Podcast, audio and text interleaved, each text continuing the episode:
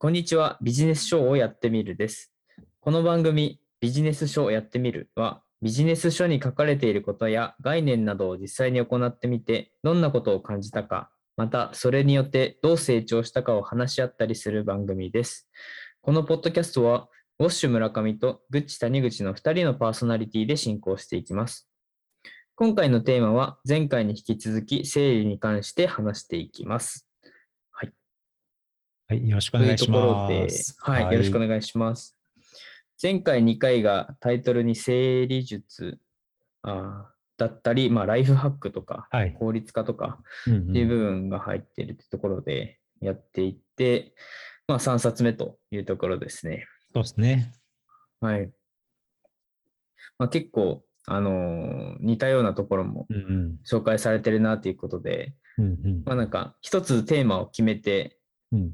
あの、まあ、み一つテーマを決めて、それにあの合った本を読んでいくっていうところの、まあ、良さをだんだんと感じてきているところでは ありますね。そうっすねはまあ、はい。そういうところを集中的に見ると、ああ、これうん、ちょっと前回っていう人とやっぱ同じようなことがあったりとか、うんうんまあ、大体みんな共通点があるなっていうのはうん。うん見えてくるなっていうのはありましたね。そうですね。うんうん。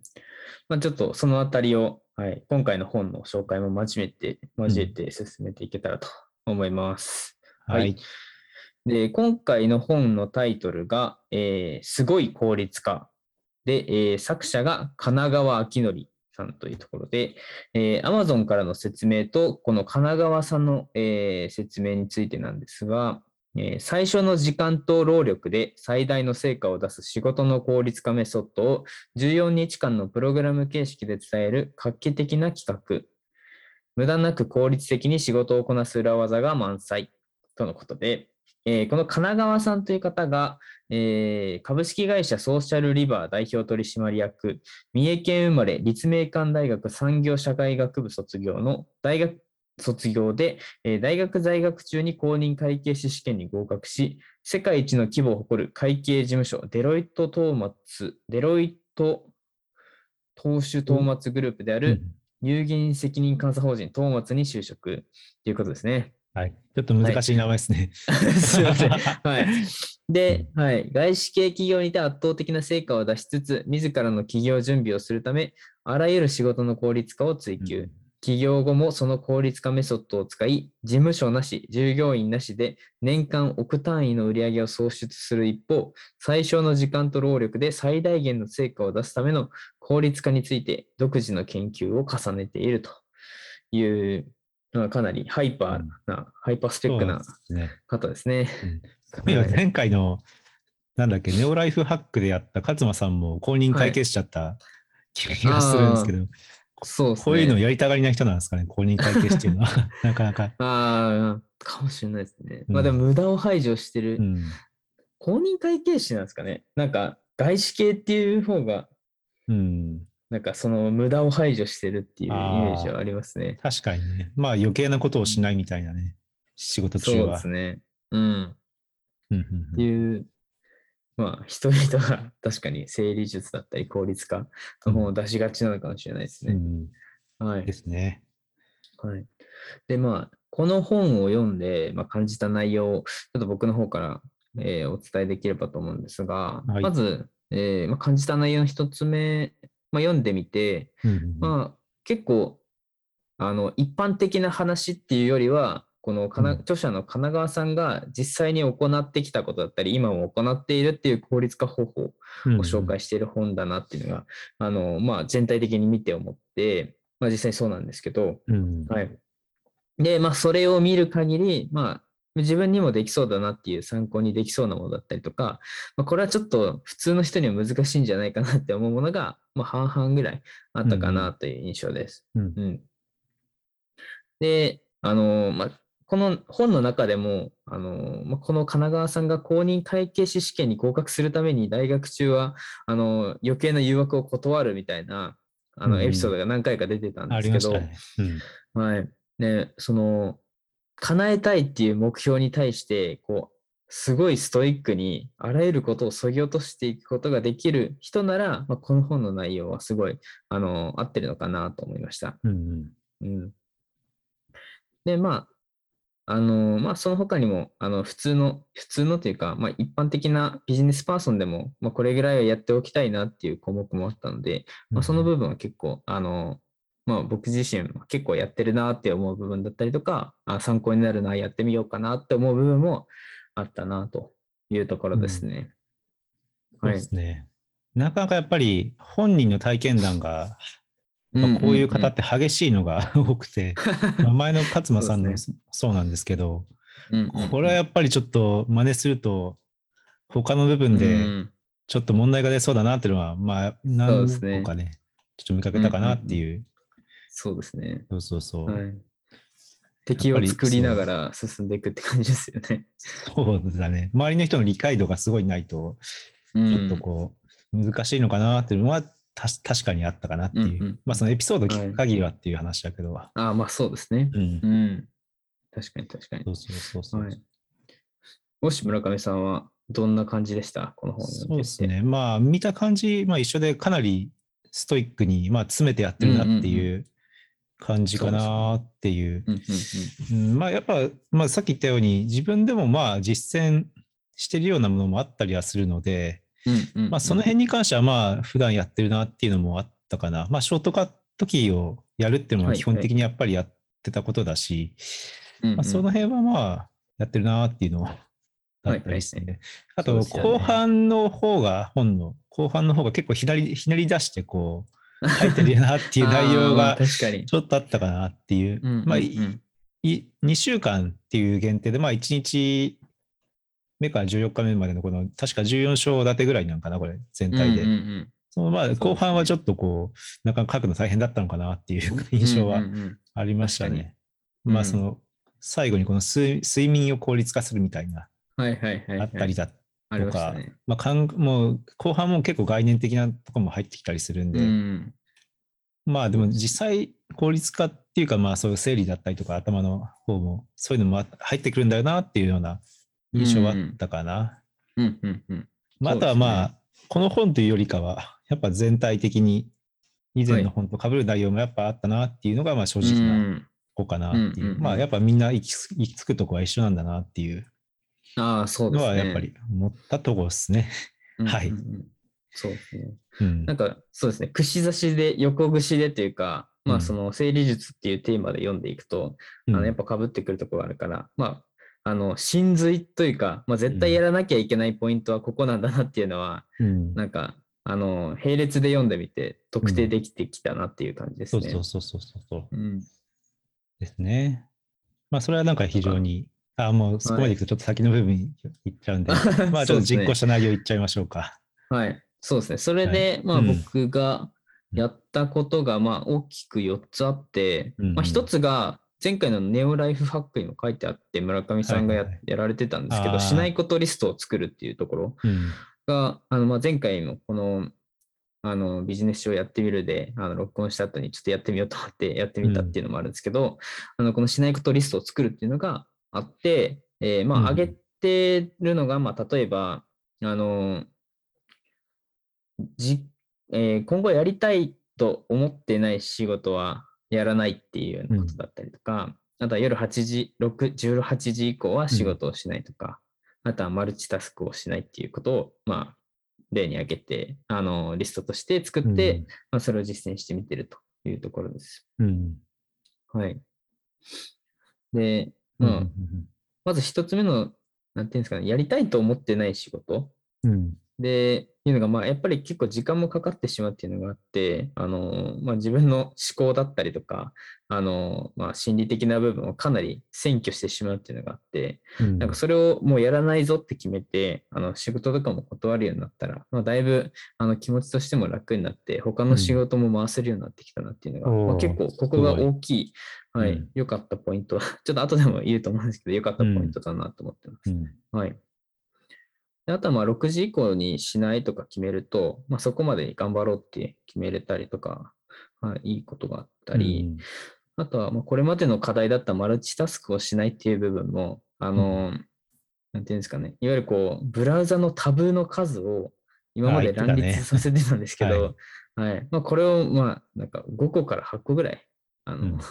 にあの減らすようにあうん。の努力してやると、割と、えー集中力が前より上がったかなってところです。そうね。だ一番、確かこの整理にしようっていうきっかけは、は確か、クッチ谷口くんがブラウザをこのタブをこう開いてしまって、それをどうすればいいかっていうので、じゃあ整理術でいいんじゃないかっていう、まあ整理術というか、うんうんうんそれに関すること、はい。だからそもそもマルチタスクをしなければ、まあなるべく減らせるっていううんうんのかな。まあ緊急なものがあったら結局難しかったりはするんだけど、まあ意識的にっていううん。うんですよね。うん、いや、本当に。今まで20個ぐらいタブがあったんですけど、ああ、いそれは多いね。4分の1ぐらいにうん。なんとか減らしてっうん。ていうとこですね。うんあ他に実行したことといえば、まあ、単語登録をするって結構めんどくさくてやってなかったんですけど、うん。あのいわゆるお世話になっておりますとか、何卒よろしくお願いいたしますとかっていう部分は何回も入力してるので、それはあのもうサクッと登録して、うん。あのそれ簡単に使えるようにちょっと今トレーニングしてるってとこです。はいはいはい。はいねあとは一番最初に書いてあった自宅以外の作業場所を新たに作るっていうのを、あのーまあ結構前からちょこちょこやってたりしたしたんですけど、うん。あのやっぱりいいですよね。僕は朝、あの朝、えーっとですね、マックに行って100円のコーヒー飲んで作業するっていうのをやったんでですけど、うん。うん、やっぱりあの朝起きてそのまま在宅ワークっていうとなかなか気持ちの切り替えが難しかったり、えーする時もあるんで、まあもう強制的に行って作業するっていう環境を作るとあの、まあ、30分とか、うん。それまあ、2時間とか普通にできちゃうので、まあ、それはすごくいい習慣だなと思いました。はいまあ、ただ、あとお金がかかったり、あの移動が出てきちゃうっていうのがまあ面倒なんですけど、そうですね。確かにね。うんあの、まあ、や、なんていうんですかね、全然、あの、効率化できてないなとか、あの、作業に集中できてないなっていう、あの、期間ができたときには、あの、また Mac に行ってやってみるみたいうんな習慣を作ってもいいかなと思いました。そうだね。まあ、うん家の中ででき多分つけるのが理想なんだろうけど、まあ、むずうん家の中じゃどうしても難しいよね。そうですね。まあ外に行くのがやっぱり手っ取り早いよね。うん。確かに、本当に手っ取り早いっていうところです。はい。ですね、やったことといえば。うん。あ、そうですね。あとは、まあ、このビジネス書をやってみるのと、あの、読書メモみたいなの書いてるんですけど、うん。今まで口語帳で文章で長文で書いてたんですけど、あのあか箇条書き風にちょっと書いて、あの、効率化してみたっていうのがうんあります。うんまあ、これでも意外と喋れてるので、はいうん。まあ、今度から箇条書き頑張ってみようってうん。思いました。うん。はい。そうね。はい。ちょっとダラダラとうん 実行した内容言ってしまったんですけど、いえいえはい。もし村上さんはどうですか、ね。何をやり自ました？分は、まあ、もともと、まあ、しないことリストって、その、ネオライフハックの時、まあ、しないことリストを作るっていうのはなかったんだけど、まあ、転じてなんかその、発想の転じて、まあ、しないことリスト作ってみたんだけど、まあ、それはもともとやってたから、まあ、今回はあれとして、えっと、あえっとね、あの、アルフレッドってっていうツールがあって、Mac で、あの、ランチャー、はい。まあ、スポットライトの、その拡張するようなツールなんだけど、それを入れうんうんうんたかな。そしたらやっぱりはい若干ちょっと早作業が早くなった気はしました。うんあと、は、えっと、デスクトップをきれいにした。はいはい。えっと、まあ、Mac は左側にこのフォルダが並ぶんですけど、はい。えっと、なるべくその右一列だけ使うぐらいの量にするようにはしたかな。あと、その進行中のフォルダと当日使うフォルダに関しては、ファインダーの左のお気に入りの方にとりあえず入れておくっていうのはし,、はいはいはい。て、まあつ、もうそれで、まあ、しばらく使わなくなったらもう削除みたいな、そのフォルダへのショートカット。ああいいですうん。うんうんまあ、あとは、えーと、テレビのない生活うんはい。を、ちょっとまあ、全体では難しいから、どうしても子供がいたりするから、まあ、その子供と食事中だけ、まあ、これはなんか自然にな、そうなってたんかな。ちょっと最近子供が学校行くの渋ったりするから、ちょっと会話の時間を増やさなきゃいけないなっていう。のでなるほど。いう感じですね。うんあ、と、意識として過剰な情報収集はしないように、まあ、これしないことリストの中にちょっと、前回も言ったんですけど、あげてましたね。うん。っていう感じで。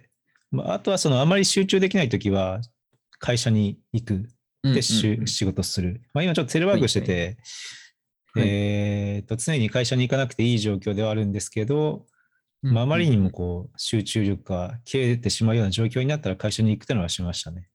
うん。いう感じですね。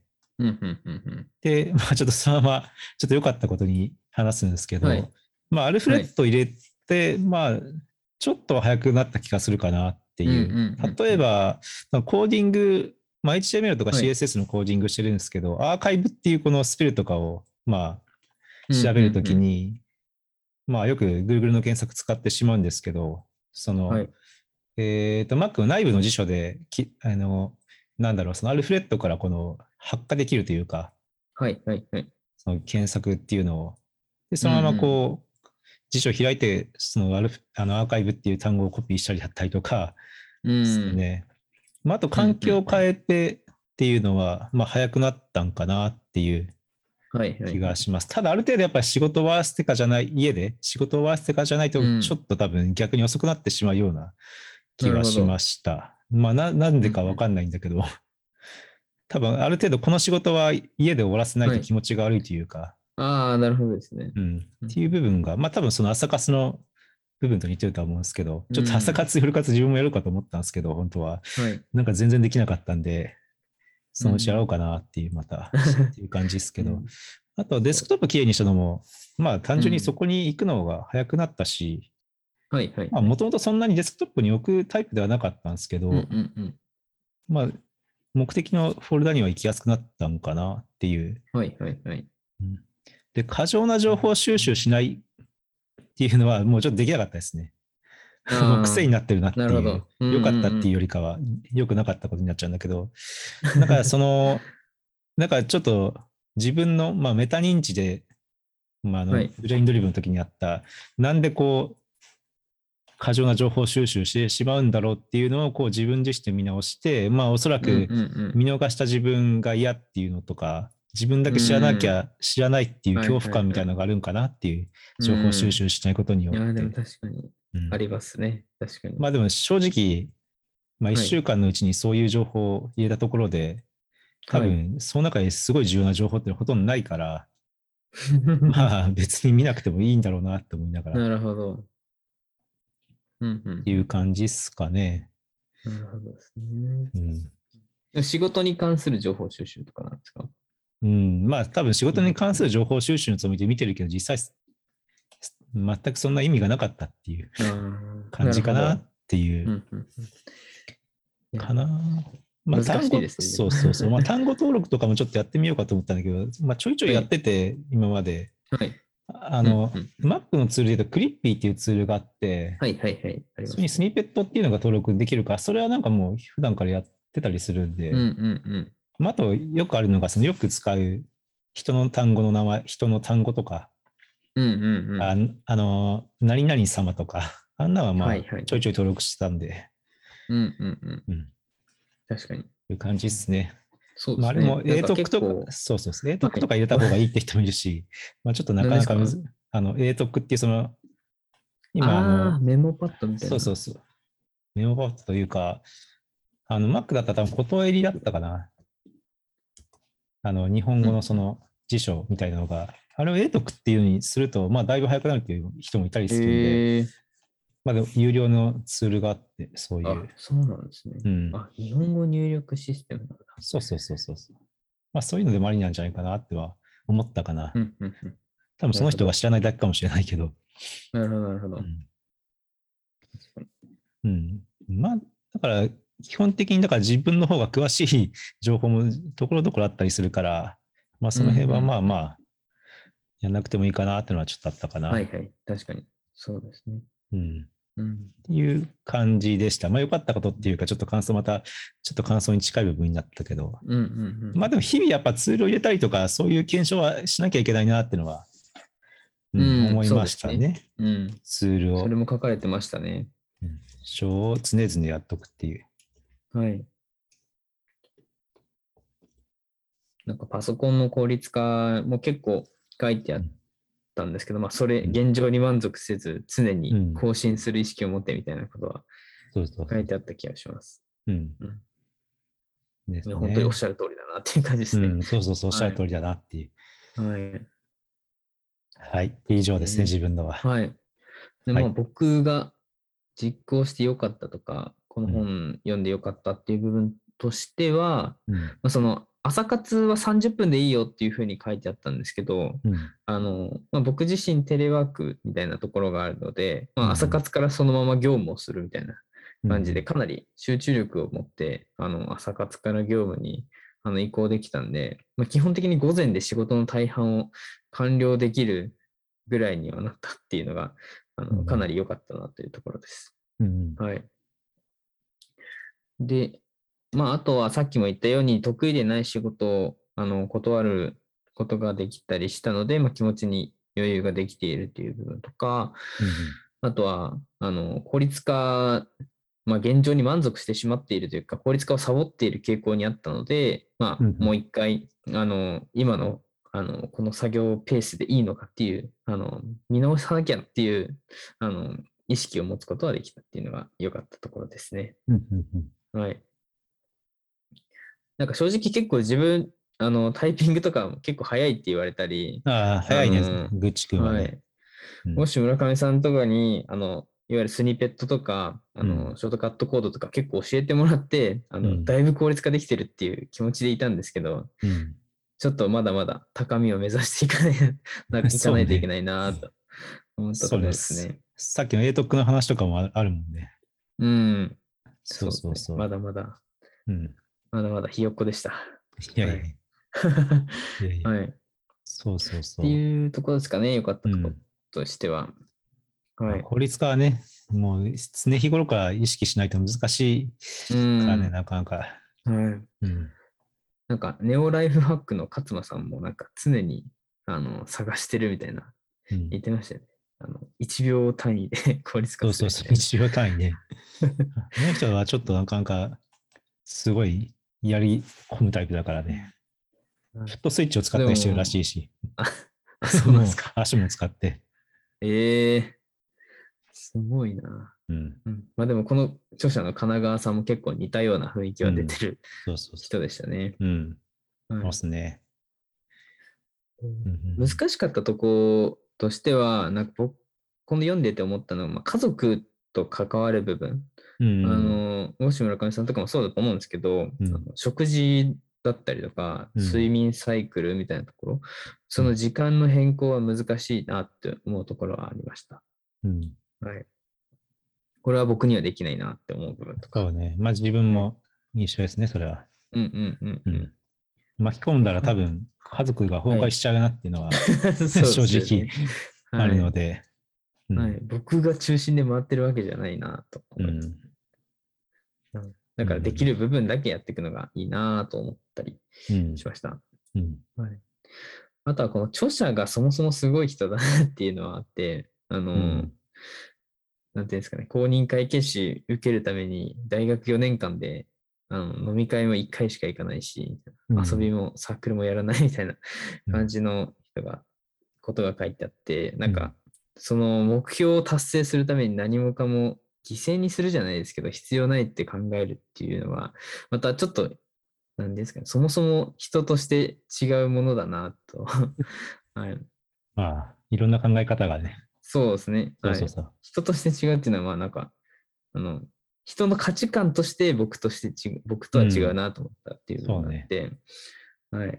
なんか、例えば、前、大村上さんが言ってて、無駄な時間が好きだとかっていう話もうん。あると思うんですけど、うん。まあ、その僕も結構何も考えない時間とか、冒頭散歩したりするっていうのは好きだったりするんで、うん。なんかそういうところも、なんか、いわゆる時給換算とかしてしまうと、結構僕としてはこう生きていくのがしんどくなりそうだなと思ったうん。ところです。ね。はい。どうですか？大島さんそうですね。まあ難しかったことは、まあさっき言ったように、まあ勝間さんの本でもあったように、やっぱ自分以外にも関わってる部分っていうのはやっぱりやるのはうんうまあん。難しいなっていうとこっすね。はい。まああと難しかったとこっていうより、まあ最初の方でも言ったように、結構共通点が多いから、うんうん、うん。まあそもそも継続したっていうとこだったりとか、まあもともとその本、こういう企画をやる前からやった部分もあるので、うんうんうん。まあそういうとこはちょっと難しいというよりかは、まあ、重複してるなっていう感じかな。うんうんうんうん。うん。確かに。とその、あと、職種とか立場的にどうしても難しいっていうのはあるかなっていう、人に任せるとか、はい。うん。まあ、その人に任せるって、な多分新卒の社員じゃ、まあ、結構なハートの強さがないと難しいし、それをやると、そうですまあ、圧力を生むというか、周りと、もう可能性があるから、うんまあ、そういうとこはちょっと難しいのかなっていう。ね。はい。まあ、飲食店とかだとできないのもあるしね、どどちらにしても。うんそうですね。うん。うんそうですね。まあ、まあ、さっき言ったように、あと、そう、時給換算ね。時給換算っていうのが、はい。昔も自分ちょっとそういう考え方でやってたんですけどはい。まあ、そもそも、まあ、自分はその公認会計士とかっていう仕事じゃないから、なんだろう。はい例えばそういう考え方すると、はい。えっ、と、例えば、なんだろうな。なんかそういう空き時間になんかするとするじゃないですか、音楽とか。はい。まあ、そういう仕事をこうしたときに、そもそも空き時間にそういうことしなかったら、そういう仕事でいい仕事パフォーマンスで出せないじゃないですか。うんうんうんまあ、例えば飲食店のそのサイトを作ろうっていうときに、その飲み会とか参加しなかったら作れないし、そもそもうん。はいいいものは。はいはい。確かに。なんかまあそういうのはあんまり時給換算とかそういう考え方しないから、まあ、そういうのはちょっと難しいのかなっていうふうに思いましたね。またちょっと話脱線するんですけど、はい。えーっと、なんだろう。昔あの、えーっと東京から広島にこの青春18切符みたいなので行ったことがあって、うんお金がなくて、うん。はい。で、まあ新幹線か、まあ飛行機とかで行ったらまあ一瞬で終わるんですけど、意外にその、うんうんなんていう過程が楽しくて、はいはいはい。例えばその、まあお金がなくて、本当に荷物もなかったんですよ。そのうんうんうん。い行くときに、広島に行くときっていうのが。で、上,、はい上野駅だっけかな、うんうんあの、アメ横か、アメ横ので、まあ、ボストンバッグ買って、もう着替えとか持ってなくて、まあ、着替えとかはも、その、当日揃えて行って、な。で、なんか音楽とかもこの音楽聴いていこうって決めてて、まあ、あと小説とか持ってったりとかして。で、まあ、その小説とか持ってこの電車の時間潰してたんですけど、でもなんかその景色見なきゃもったいねえなと思ってずっと景色見れたりとかしてて。でもそういうのって新幹線乗ってたらもう、なるほど。なんだろう、ないじゃないですか。確かに。例えばなんかこの看板気になるなとか、その、あこういう駅名あるんだなとか、あこういう人たちが乗ってきたなとか、なんかそういう記憶が結構まだ残ってるんですよね。まあ十何年前とか。うん。なんとなくで。なんか、まあ、無駄な時間過ごすこともこうんう、。無駄じゃないっていうか、うんうんのはあるのかなっていう気がしますね。多分この人だったら絶対青春18切符使わないだろうし。うん。確かに。まあ、あとはそのなんか宗教的に、はい。例えばなんか、まあ、これも話脱線するけど、例えばイスラム教の人が、あの、はい。毎回同じ方角にこおう、お祈りするじゃないですか。で、多分この人この感覚からすると、多分そういう時間ってもったいないまと思うんですけ、ど、なんはかそういう宗教的な教えとかも、なんか一見無駄なことに見えても、その例えばその、砂漠とかをこう行く民族の人たちって、その定期的にその方角を確認していかないとその迷うらしいんですよね。確かになるほど。だからそういうお祈り、なんかその宗教的にそういうお祈りがあるとか、なんかそういうのがあるらしくて、あ、そうなんですね。うんあ例えばその。特定の肉を食べなかったりするじゃないですか。はいはいはい。あの、はい確かヒンドゥー教がなんか豚肉を食べないとか、うんなんかああいうのも、なんかちゃんと理由があったりとか、その、まあ、病原菌とかがその、つきやすいからとか、なんかそういうのあるらしくて、うんなんかそういう、なんていうかその、無駄なことの裏にも一見しなるほど。すごい価値があったりすることはあったりするから、うんうんまあそういう無駄っていうのは個人的にはうん。うん結構生産性があるのかなっていう、逆に？のは確かに。思うかなっていうとこですね。うんうんうんまあ話はだいぶ脱線しましたけど。いやいや、まあでも確かにそうですよね。うん時間目線で見ちゃって、見ちゃって全部、そうそうそうあの設定いっちゃうと、ちょっと危ういところがあるっていう感じですよね。そうそうそう。うんうんなんか、ねえ、そんな感じです。思ったの は。まあはい、別に全然いいんですけどね。はいそういう生き方でも。勉強になりますね。うん。うん。まあでもそれはもう本当に人、価値観が違うんだかなとはうん。僕も思いました。うんはい。まあ全然嫌い、嫌いじゃないし、全然そういう生き方の方が多分うん。いろいろ効率的ではあるんだろうなとは思うので、とうん。いう感ビじですね。ジネスマンとしては、そうそうそう。はいいいのかなと思ったり。うん。はい。ですかね。うん。そうですね。まあじゃあ、総評としてうん。なんですが、まあ、今まで言ったのをまとめとしても、まあ、できないって僕と、僕自身感じた部分もあったんですけど、まあ、全体として良かったなという感想ですね。総評です。うんはい。であとは、まあ、やらなきゃなあの、再認識できた部分だったりとか、あの、自分がこれできてないなっていう部分をあの気づけて少しずつ取り入れて効率化を進めることができたりとか、うん。はい、したのが、まあ、良かった点で、まあ、あとは、あのまあ、僕自身読んでてすでに取り入れている部分も結構あったなっていう感じもしたので、まあ、必要なところを読んでいくのがおすすめかなとは思いました。うん。はい。ね。自分の方は、はい。まあ言ったようになんか、そうですね。まあ、やっぱり改めてこのツールを最近調べるっていうのをやってなかったんで、まあ、そういうのをやっぱもう一回ちょっと調べたっていうのは良かったかなっていう。まあ、あとは現状、そのやっぱり言った通り、えーと、まあ、すでに取り入れてる部分もあったので、うんうんうんまあ、そういうところは飛ばしながら読んだかなっていう。まあ、逆に言うとその分成長してるのかなっていう、そこやってるってことは。うんうんっていうのはちょっと思ったかなと思いました。まあでも、総評としては良かったと思います、全然。はい。まあそのちょっと朝活夜活はちょっとやってみたかったりするので、ちょっとそれはちょっとやりたいなっていうのは思いますね。はい。えっと、あと、まあその総評ではないけど、次回、はいまあまとめになるのかな、はい。なるので、そうですね。まあその時に一通りこの整理術の書き出してもはいいいのかなっていうふうには思いました。で、えっ、と、あとまあ、独学大全の本の中で、はい。えっ、と、技法16のカルテクセジュっていうのと、お技法はい28の目次マトリックスっていうのがあるので、はい。なんかそれでこうまとめられそうかなっていうのはちょっと思ったので、また調か面白そう ですね。そうそう、そう思いました。うん、まあ、ちょっとあと次回のまとめとかでも言えば、で言えばいいんですけど、まあ、その、やっぱ共通点が多かったから、うんまあ、次回はもう最初にもう目次を、まあ、うんはい。書き出して、共通点先に見つけてしまってもいいのかなっていうのに思い。ましたね。順番としてやってからじゃなくて。どうんうんうん。例えば、ここ共通してるから、まあ、ここは絶対やってみようみたいな方がはいいいのかなっていう。うんうん例えば、その効率化の本とかでもマルチタスクしろっていう本もあったりするし、逆にうん。。ああ。まあ、今あんまそういう本ないから、でも、しシンプルに考えるの方が流行ってるからあれ。れなんだけど、まあなんかそういうのもあったりするんで、まあ一旦先にまとめてからやった方がいいのかなっていうのは思いましたね。そうですね。うん。それも面白そうですね。うん。そうそうそう。です。まあそんな、まあでも良かったですよ、全然。そう、はいさっきなんかちょっと文句みたいな、効率化に対する 文句みたいな、文句じゃないんだけど、まあ、はい。僕無駄が好きなんで意外に。はい。うん。まあ、できる部分とできない部分がそうそうそう、ああるなるっいう。感じですよね。そうそうそう。はい。いう感じですね。はい。はい。まあ、そんなところですかね。今はい回は。